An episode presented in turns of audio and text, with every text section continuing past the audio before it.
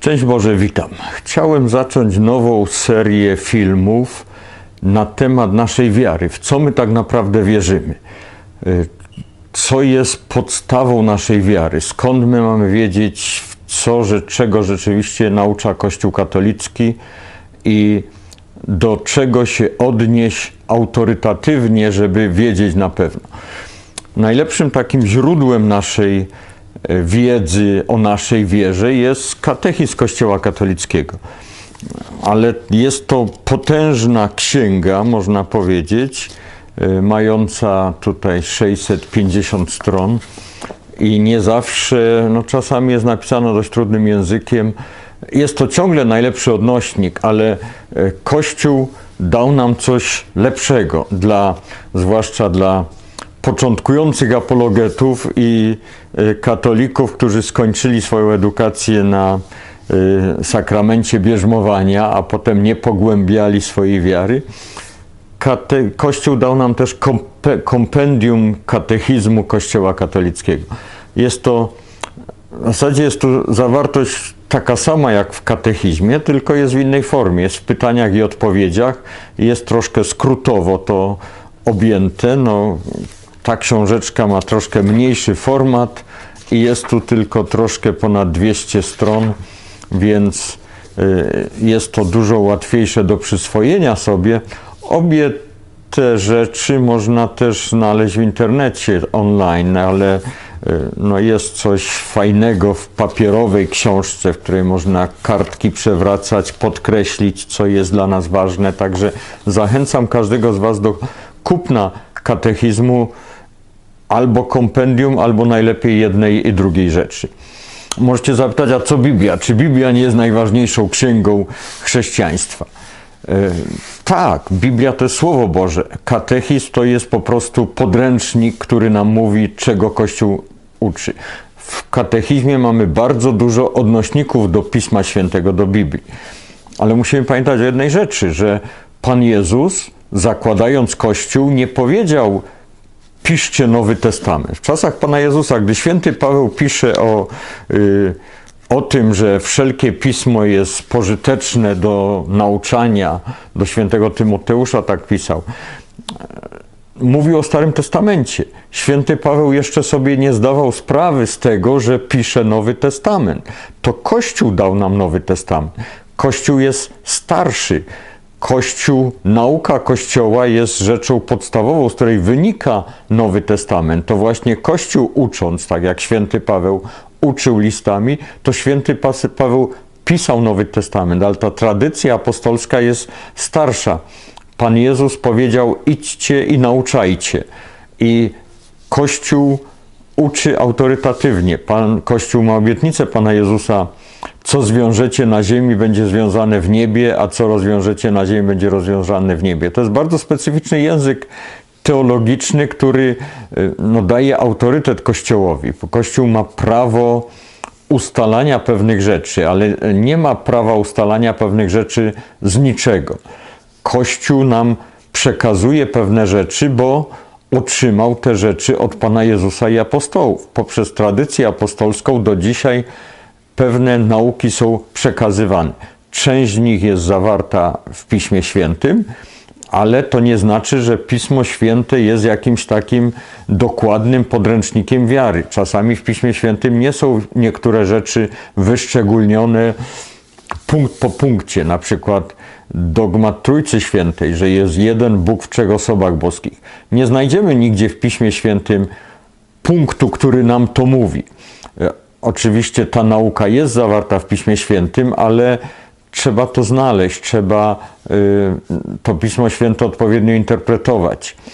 To Kościół Pismo Święte interpretuje i z, interpretacji tradycji, z interpretacji Pisma Świętego otrzymujemy nieomylną naukę Kościoła katolickiego. Tu na ostatniej stronie y, okładki papież Benedykt XVI napisał – kompendium, które teraz przedstawiam Kościołowi powszechnemu, jest wierną i pewną syntezą katechizmu Kościoła katolickiego. Obejmuje w sposób zwięzły wszystkie istotne i podstawowe elementy wiary Kościoła, tak aby mogło stanowić jak tego życzył sobie mój poprzednik, pewien rodzaj wademekum, który pozwoli osobom wierzącym i niewierzącym objąć jednym rzutem oka całą panoramę wiary katolickiej. Więc my tutaj też jednym rzutem oka będziemy obejmowali całą panoramę wiary katolickiej. Jak ja sobie to wyobrażam? Ja myślę, że ja po prostu będę czytał e, po kolei te wszystkie punkty, które tu mamy. Nie mamy ich znowu tak wiele, bo jest ich tutaj tylko 590, więc to no, lada dzień po niedzieli skończymy, ale zaczniemy od pierwszego. A na dodatek będę je komentował w jakiś sposób. Jeżeli coś mi się nasunie, a jak mnie znacie, to wiecie, że zaraz mi się coś nasunie, to też każdy z tych punktów skomentuje. O jednej rzeczy trzeba pamiętać. Y, to, co czytam, to jest nauka Kościoła katolickiego. Moje komentarze to są opinie jednego z członków Kościoła. Ja nie mam autorytetu żadnego, ja nie mam nawet wykształcenia teologicznego. To, co Wam będę opowiadał, to są moje y, uwagi, ale ja się mogę mylić. Jeżeli ktoś y, chce sięgnąć po autorytatywną naukę Kościoła, to polecam katechizm i kompendium katechizmu. Jeżeli ktoś się ze mną nie zgadza, to zapraszam do dyskusji. Może coś nie wyjaśniłem jasno, może się przejęzyczyłem, także o tym też warto pamiętać, że ja tu nie jestem autorytetem, aczkolwiek mam nadzieję, że wszystko, co powiem, będzie zgodne z nauką Kościoła. Taki jest mój cel. We mnie nie ma buntu, nie jestem rebeliantem, jestem katolikiem, jestem ortodoksyjnym katolikiem, wierzę we wszystko, czego Kościół naucza. Punkt pierwszy. To jest bardzo ciekawa rzecz, bo e, kompendium się zaczyna od rozdziału pierwszego, ale punkt pierwszy się zaczyna zanim się zaczął rozdział pierwszy. Ten punkt pierwszy jest jakby pewnym wprowadzeniem. Punkt pierwszy mówi: Jaki jest zamysł Boga wobec człowieka? Bóg, w samym sobie nieskończenie doskonały i szczęśliwy, zamysłem czystej dobroci, w sposób całkowicie wolny stworzył człowieka, by uczynić go uczestnikiem swego szczęśliwego życia. Gdy nadeszła pełnia czasów, Bóg Ojciec posłał swego Syna jako odkupiciela i zbawiciela, aby ludzi rozproszonych przez grzech zjednoczyć w swoim Kościele, by za sprawą Ducha Świętego stali się Jego przybranymi dziećmi oraz dziedzicami Jego wiecznej szczęśliwości. No w tym punkcie jest tak dużo zawarte, że tu można o tym samym punkcie mówić ładnych parę minut. Pierwsza rzecz, co nam ta pierwszy punkt tutaj mówi, że e, Bóg jest doskonały i szczęśliwy sam sobie. Bóg nie potrzebuje nas do swojego szczęścia. E, Bogu nic do szczęścia nie potrzeba i Bogu nic nie przybyło z tego powodu, że stworzył ludzi czy aniołów. Stworzenie niczego Bogu nie dało, stworzenie nam dało. Bóg nas stworzył, żebyśmy my byli szczęśliwi, żeby nas uczynić uczestnikami szczęśliwego życia Pana Boga. Po prostu nasze życie w wieczności będzie współudziałem w szczęściu Pana Boga. Nasze stworzenie było, stworzenie ludzi było dla nas, nie dla Pana Boga. To, to nam coś przybyło, a nie Panu Bogu, że istniejemy, bo zawsze lepiej jest istnieć niż nie istnieć. I szczęście, które nam Bóg przygotował, jest tak cudowne, tak wspaniałe, że y, naprawdę my tego na razie możemy tylko przyjąć na wiarę, ale, ale my wierzymy, że to szczęście będzie no, niesamowite, które nam Bóg przygotował, dlatego że Bóg jest miłością. Gdy nadeszła pełnia czasów, Bóg Ojciec posłał swego Syna jako odkupiciela i Zbawiciela, aby ludzi rozproszonych przez grzech zjednoczyć w swoim Kościele. Na początku był tylko jeden naród. Na początku był Adam i Ewa. I pierwsze przymierze Pana Boga było z Adamem i Ewą. To obejmowało całą ludzkość. Później kolejne przymierze było z Noem. Jeżeli po tym, jak e, ludzie się rozmnożyli po Adamie i Ewie i większość ludzi poszła drogą grzechu, e, Pan Bóg zaczął wszystko od początku. E, poprzez przymierze z Noem spróbował jeszcze raz. Znowu cała ludzkość tworzyła jedną całość, to była jedna rodzina. No ale już w dzieciach Noego już się zaczęły rozdziały. I w czasach Pana Jezusa Pozostał tylko jeden naród wybrany, który był blisko Bogu, reszta oddawała cześć jakimś bożkom, jakieś wyznawała różne dziwne religie.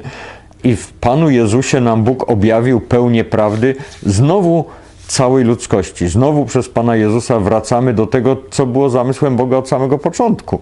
Poprzez Adama i Ewę, poprzez Noego, ta nauka o Panu Bogu była przeznaczona dla całej ludzkości.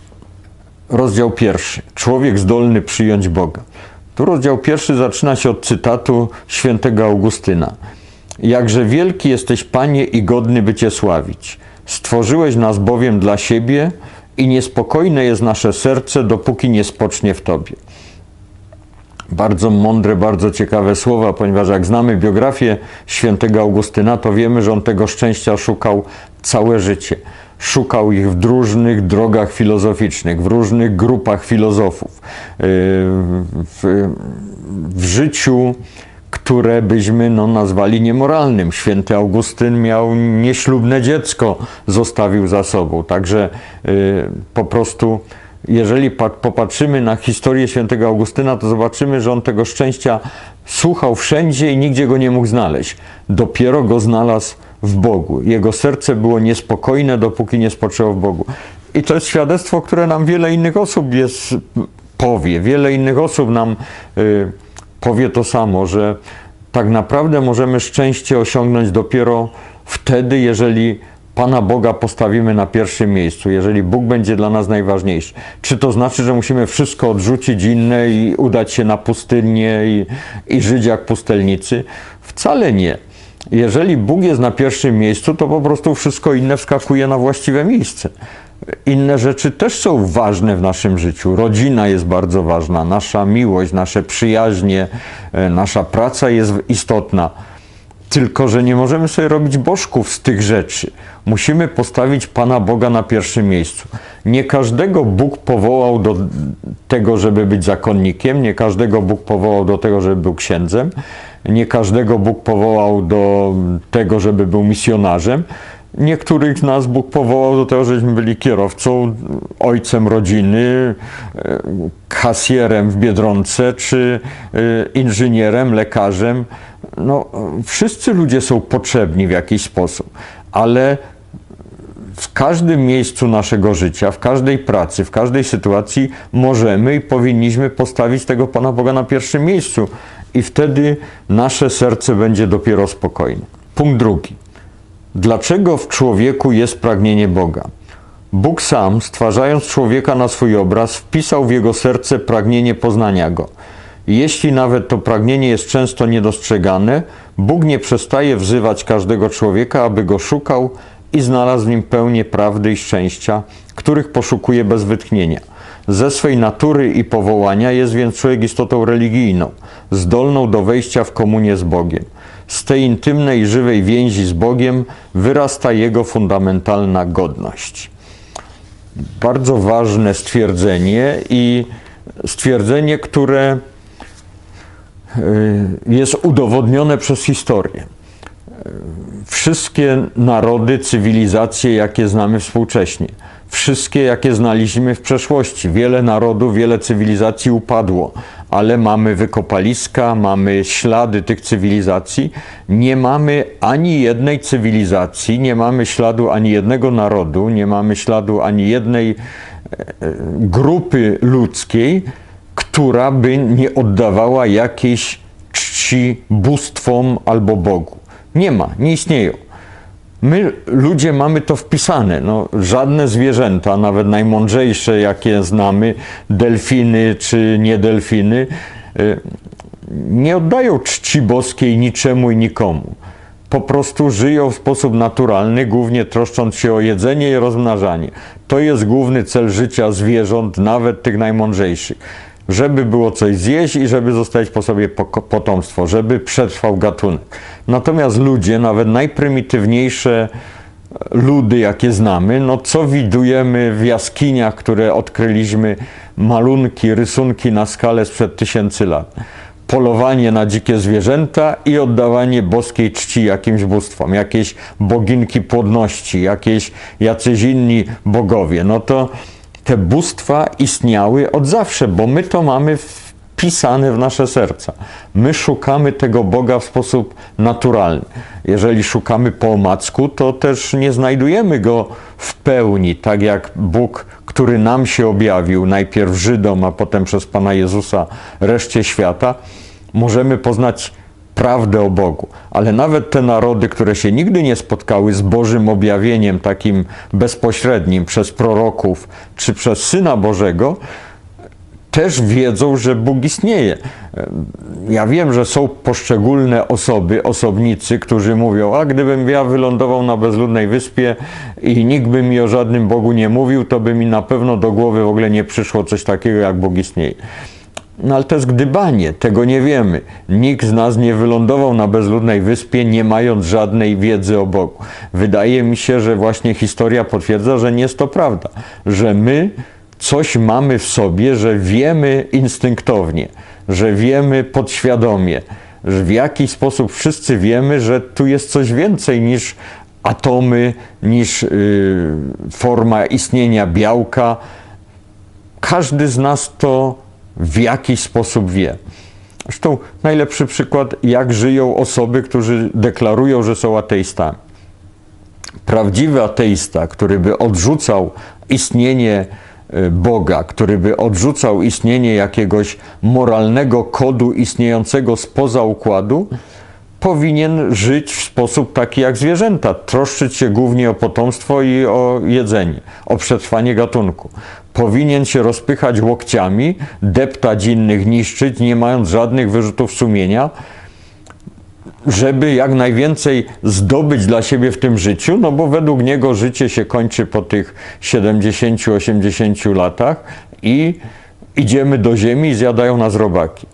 Tymczasem no, żaden ateista tak nie postępuje.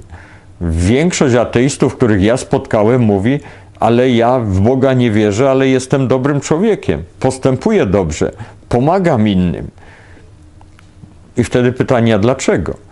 Dlaczego ci ludzie chcą być dobrzy? Dlaczego ci ludzie chcą postępować moralnie? Pismo Święte nas uczy, święty Jakub w swoim liście. Pokaż mi swoją wiarę bez uczynków, a ja ci pokażę moją wiarę z uczynku.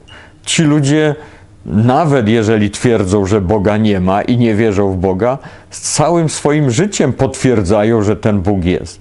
Bo mając nieśmiertelną duszę, wiedzą, że należy postępować w sposób moralny, należy postępować dobrze, należy pomagać ubogim.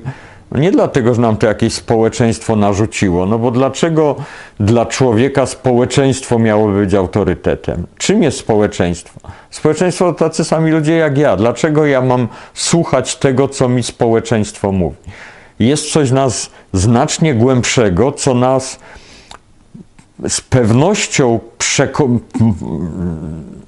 no, informuje nas z pewnością, że jest coś ważniejszego niż opinia środowiska, niż społeczeństwo. Jest coś w nas, co poprzez sumienie nam mówi, że my musimy postępować w sposób dobry. Jak można poznać Boga za pomocą samego światła rozumu? To jest punkt trzeci. Biorąc za punkt wyjścia rzeczy stworzone, to jest świat materialny i osobę ludzką, człowiek może za pomocą naturalnego światła rozumu poznać w sposób pewny Boga jako przyczynę i cel wszystkich rzeczy i jako najwyższe dobro, prawdę i piękno nieskończone. Właśnie, nie wszyscy o tym wiemy, ale to, że możemy dojść rozumowo do tego, że Bóg istnieje z samej obserwacji otaczającego nas wszechświata, to jest dogmat wiary katolickiej. E, czyli jest to prawda. Po prostu nawet gdy mam, nikt by nas nie edukował religijnie, to poprzez samą obserwację świata możemy do tego dojść. I mnie się ten punkt bardzo podoba, bo to jest dla mnie to jest najmocniejszy argument na istnienie Boga. No przede wszystkim słynne leibnicowskie pytanie, dlaczego raczej jest coś niż nic? Dlaczego w ogóle coś istnieje? Dlaczego w ogóle cokolwiek istnieje? Przecież mogłoby nic nie istnieć, a jednak istnieje. Dlaczego? Czy zastanawialiście się na tym? To nie chodzi o to, żebym rzucił takie pytanie, oho, ho, jakie śmieszne. Naprawdę zastanówmy się, dlaczego w ogóle cokolwiek istnieje. A potem no, zwróćmy się do nauki. Co nam naukowcy mówią? Z tego, co naukowcy wiedzą, zostawmy spekulacje i różne hipotezy, które są, no trudno nazwać jeszcze nauką, trudno nazwać teorią naukową. Natomiast z tego, co naukowcy wiedzą, co są w stanie zaobserwować, to 13,5 miliarda lat temu mieliśmy wielki wybuch. Po pierwszych ułamkach sekundy wielkiego wybuchu, które są e, no, poniżej e, progu Plancka, to jest coś, czego jeszcze naukowcy nie są w stanie nawet zbadać, jak to powstawało powstała olbrzymia, gorąca plazma i, i chwilę później ta plazma ostygła na tyle, że tworzyły się pierwsze atomy. Ale się wytworzyły tylko dwa atomy. Wodór i hel. Cały wszechświat to były dwa atomy. Wodór i hel. Kula gazowa, gorąca, która z olbrzymią prędkością się rozszerzała i stygła, składająca się z wodoru i hel.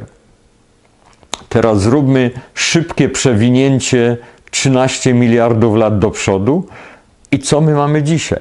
Dzisiaj mamy tak cudowny, skomplikowany, niesamowicie świat, że możemy spędzić godziny w telewizji oglądając filmy na YouTube o tym, jak komórka działa.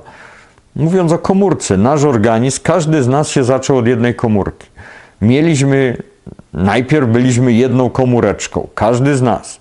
Ta komóreczka podzieliła się na dwie, potem na cztery, potem na osiem i tak się dzieliła i dzieliła, że teraz ich mamy kilka miliardów. Nasze ciało się składa z miliardów komórek. Tylko, że te komórki już nie są takie same. Na początku były identyczne. Pierwsza się podzieliła na dwie takie same, te dwie się podzieliły na cztery i one były praktycznie takie same. No, w pewnym uproszczeniu możemy powiedzieć, że to była błąka i w środku zupka. No oczywiście jest to duże uproszczenie, bo każda komórka jest niesamowicie skomplikowaną fabryką chemiczną. No ale ta, ta fabryka chemiczna się podzieliła na dwie takie same fabryki chemiczne i ileś godzin czy miesięcy, tygodni później, dzieląc się te komórki, nagle mamy i paznokcie, i włosy, i oczy, i krew, i układ nerwowy, i skórę. I ciągle każda z tych komór ma inną funkcję. Mamy komórki, które nas leczą, mamy komórki, które transportują żywność, mamy komórki, które pomagają nam w trawieniu, mamy komórki, które działają jak oczyszczalnia ścieków. Te komórki tworzą różne organy. Jeżeli zaczniemy myśleć o tym, jak to się stało, że z tego helu i wodoru wytworzył się tak cudowny organizm, a przecież człowiek nie jest jedynym organizmem. Y, mamy całe kolonie zwierząt, mamy mrowiska, mamy ule, mamy motyle, które z Kanady do Meksyku co roku lecą, mamy ryby, które płyną wzdłuż rzek pod prąd, żeby ikrę złożyć gdzieś u źródła rzeki. No, nasz świat jest tak niesamowicie skomplikowany, tak cudowny, że w samej obserwacji tego wszechświata musimy dojść do wniosku, jeżeli podchodzimy do tego z otwartym umysłem, że za tym stoi jakiś y, konstruktor, jakiś inżynier, jakiś umysł. To się nie zrobiło samo. I nie zrozumcie mnie źle, ja nie sugeruję tutaj wcale, że Pan Bóg jest takim czarnoksiężnikiem, który y, poruszał magiczną boską różdżką i zamienił hel i wodór y, w pierwszą żywą komórkę. Ja wierzę, że to wszystko się stało w procesie naturalnym. Ja wierzę, że tak jak nam naukowcy mówią, że mieliśmy od początku ewolucję, najpierw w świecie materialnym, Potem w tym świecie materialnym się wytworzyły w jakiś sposób pierwsze białka, pierwsze aminokwasy, które y, nauczyły się reprodukować. One były coraz bardziej skomplikowane i tak dalej. No cały ten proces nam mówi nauka. Ciągle nauka nie tłumaczy każdego etapu tego rozwoju. Ciągle nauka ma olbrzymie problemy, żeby nam to wytłumaczyć. Dajmy czas naukowcom, dajmy im następne 100 lat, czy 200, czy 500. Myślę, że w końcu pokonają te wszystkie trudności. To nie znaczy, że nauka się skończy, bo y, każde naukowe odkrycie, czy to w dziedzinie fizyki, czy biologii, zazwyczaj powoduje to, że nowe pytania powstają, więc naukowcom nie grozi bezrobocie, ale y, to jest piękne w nauce właśnie, że poznają wszystko coraz głębiej, okazuje się wszystko coraz bardziej skomplikowane. Darwinowi się wszystko wydawało bardzo proste. W tej chwili genetyka z biologią jest tak głęboką nauką i tak skomplikowaną, że już nic nikomu się nie wydaje proste. Tak samo w fizyce. Na przełomie XIX-XX wieku fizycy wręcz, wręcz uważali, że to jest koniec nauki, że już wszystko wiedzą. I potem nagle się zjawił Einstein i, i nowa generacja fizyków, i nagle się wszystko zawaliło i okazało się, że tak naprawdę to oni nic nie wiedzą.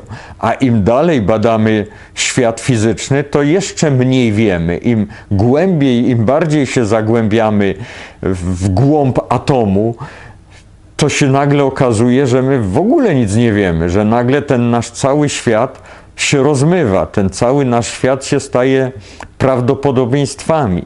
Więc naprawdę to skomplikowanie tego świata, którego mogłoby nie być, skomplikowanie tego świata, który się rządzi pewnymi prawami fizyki. Kolejne pytanie, skąd my mamy te prawa fizyki? Dla, skąd się wzięły prawa fizyki? Nieżyjący już yy, yy, naukowiec, fizyk yy, Hawking powiedział kiedyś, że można wyprowadzić matematyczne równania pokazujące, że same prawa fizyki wystarczyłyby, żeby powstała materia.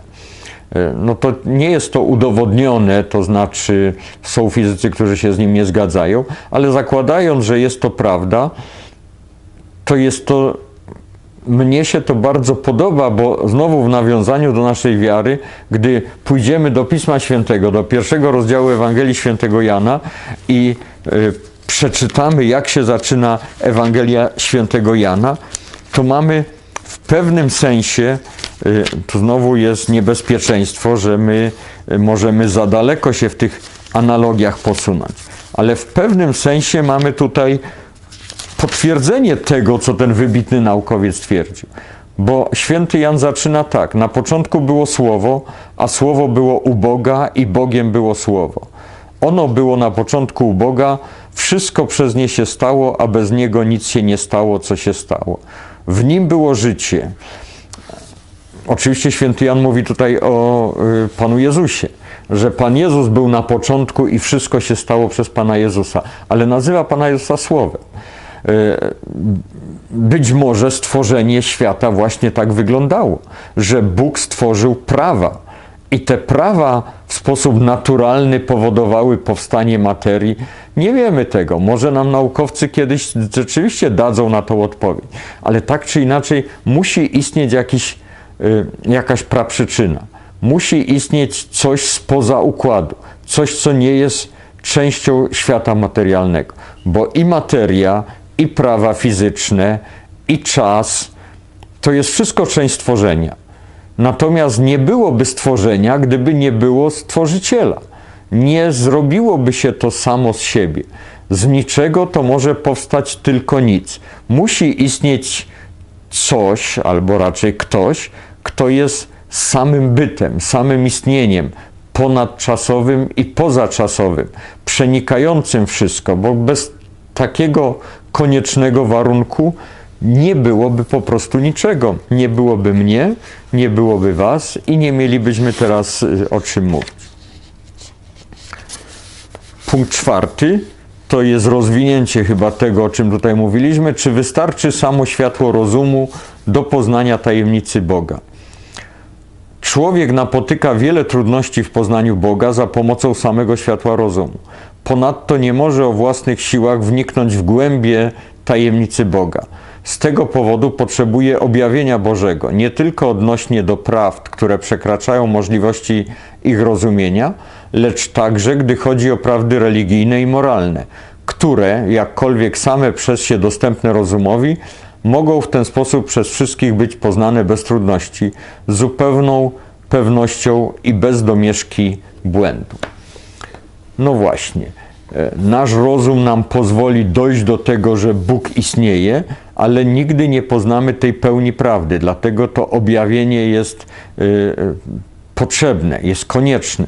My bardzo często chcemy coś dobrze zrobić, ale błądzimy. No jest wiele takich rzeczy, które bez Bożego objawienia moglibyśmy nie dojść do prawdy. Wielu chrześcijan błądzi tych, którzy opuścili Kościół katolicki, stworzyli własne wspólnoty i nauczają rzeczy niemoralnych w dobrej wierze. To nie jest tak, że oni chcą nauczać czegoś złego, tylko odeszli od pełni prawdy, jaką mamy w Kościele katolickim i nauczają różnych rzeczy, które są niemoralne, ale oni tego nie widzą. Dlatego to objawienie Boże jest nam y, konieczne, potrzebne do poznania pełni prawdy. Musimy też no, pamiętać, że my w pełni nigdy nie zrozumiemy Boga. No, jeżeli ktoś myśli, że zrozumiał istotę boską, że, że poznał, no to zapewniam go, że jest, że jest w błędzie. No, my możemy wiele rzeczy zrozumieć z tego, co nam Bóg przekazał, ale zawsze z pokorą musimy podejść do tej wielkiej tajemnicy Boga, do tego, że rozum Boga, Jego myśli, Jego plan jest tak doskonały i tak wysoko nad nami, że my nigdy tego w pełni nie zrozumiemy. Kiedyś taki przykład yy, biskup Baron powiedział chyba, o ile pamiętam, jak jeszcze nie był biskupem, że yy, ja tu sparafrazuję, to nie będzie dosłowny cytat, ale nawiążę go do mojego domostwa. Mam bardzo mądrego pieska i gdybym mojemu Reksiowi starał się wytłumaczyć, czym jest książka, co te literki tutaj oznaczą, co to znaczy, że ja nagrywam, y, co to jest internet, dlaczego ludzie mnie mogą posłuchać na drugim końcu świata. Y, Reksiu by siedział koło mnie, kręciłby główką, udawał, robił mądrą minkę, udawał, że wszystko rozumie, ale tak naprawdę to nic by nie zrozumiał.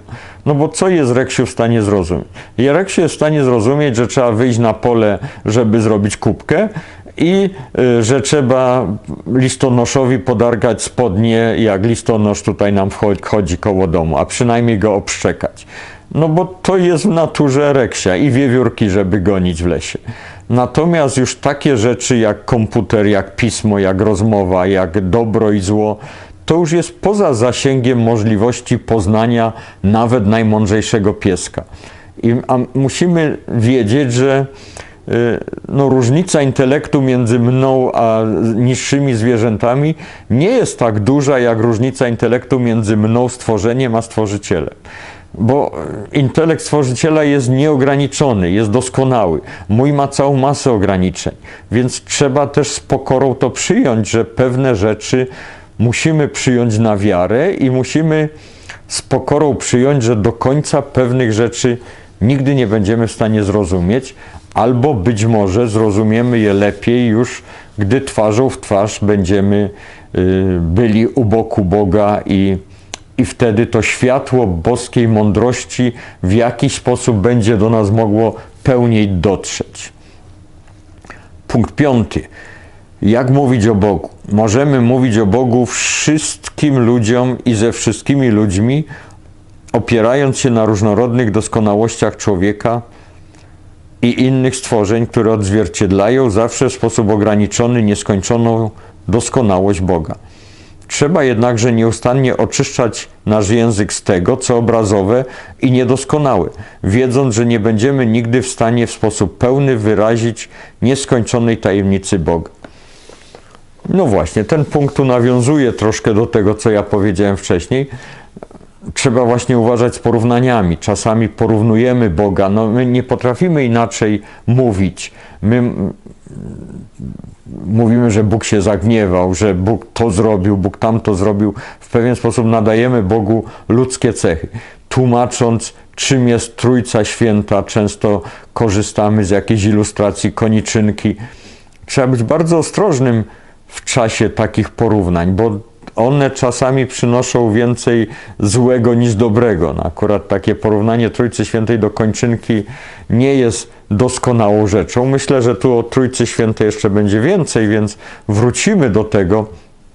Najlepszą ilustrację Trójcy Świętej chyba podał y, święty Jan Paweł II w czasie pierwszej pielgrzymki do Meksyku, gdzie powiedział, że najlepszym obrazem Trójcy Świętej jest rodzina, y, że jest y, ojciec i matka i miłość, która ich łączy i ta miłość jest tak płodna, że za chwilę mamy dziecko, owoc tej miłości. Więc tak jest Trójcy Świętej. Bóg jest miłością, a ponieważ miłość nie może być egoistyczna, y, Bóg nie jest narcyzem, to dlatego Bóg nie może być jedną osobą. Jeżeli Bóg jest miłością, to kocha, a jak kocha, to musi być druga osoba. Ta druga osoba to jest ten sam Bóg, która też w pełni kocha.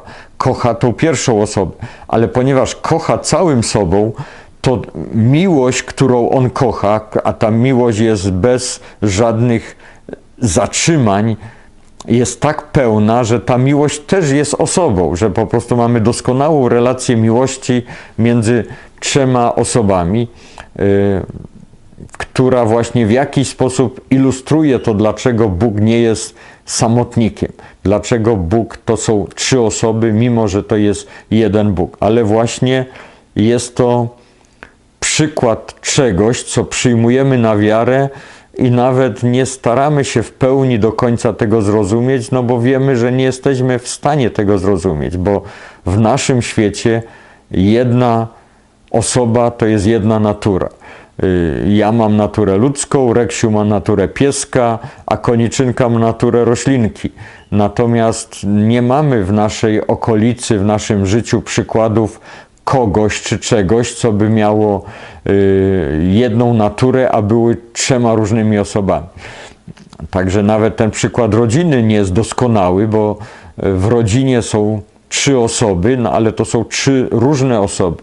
Osoby, które inaczej myślą, osoby, które inaczej czują.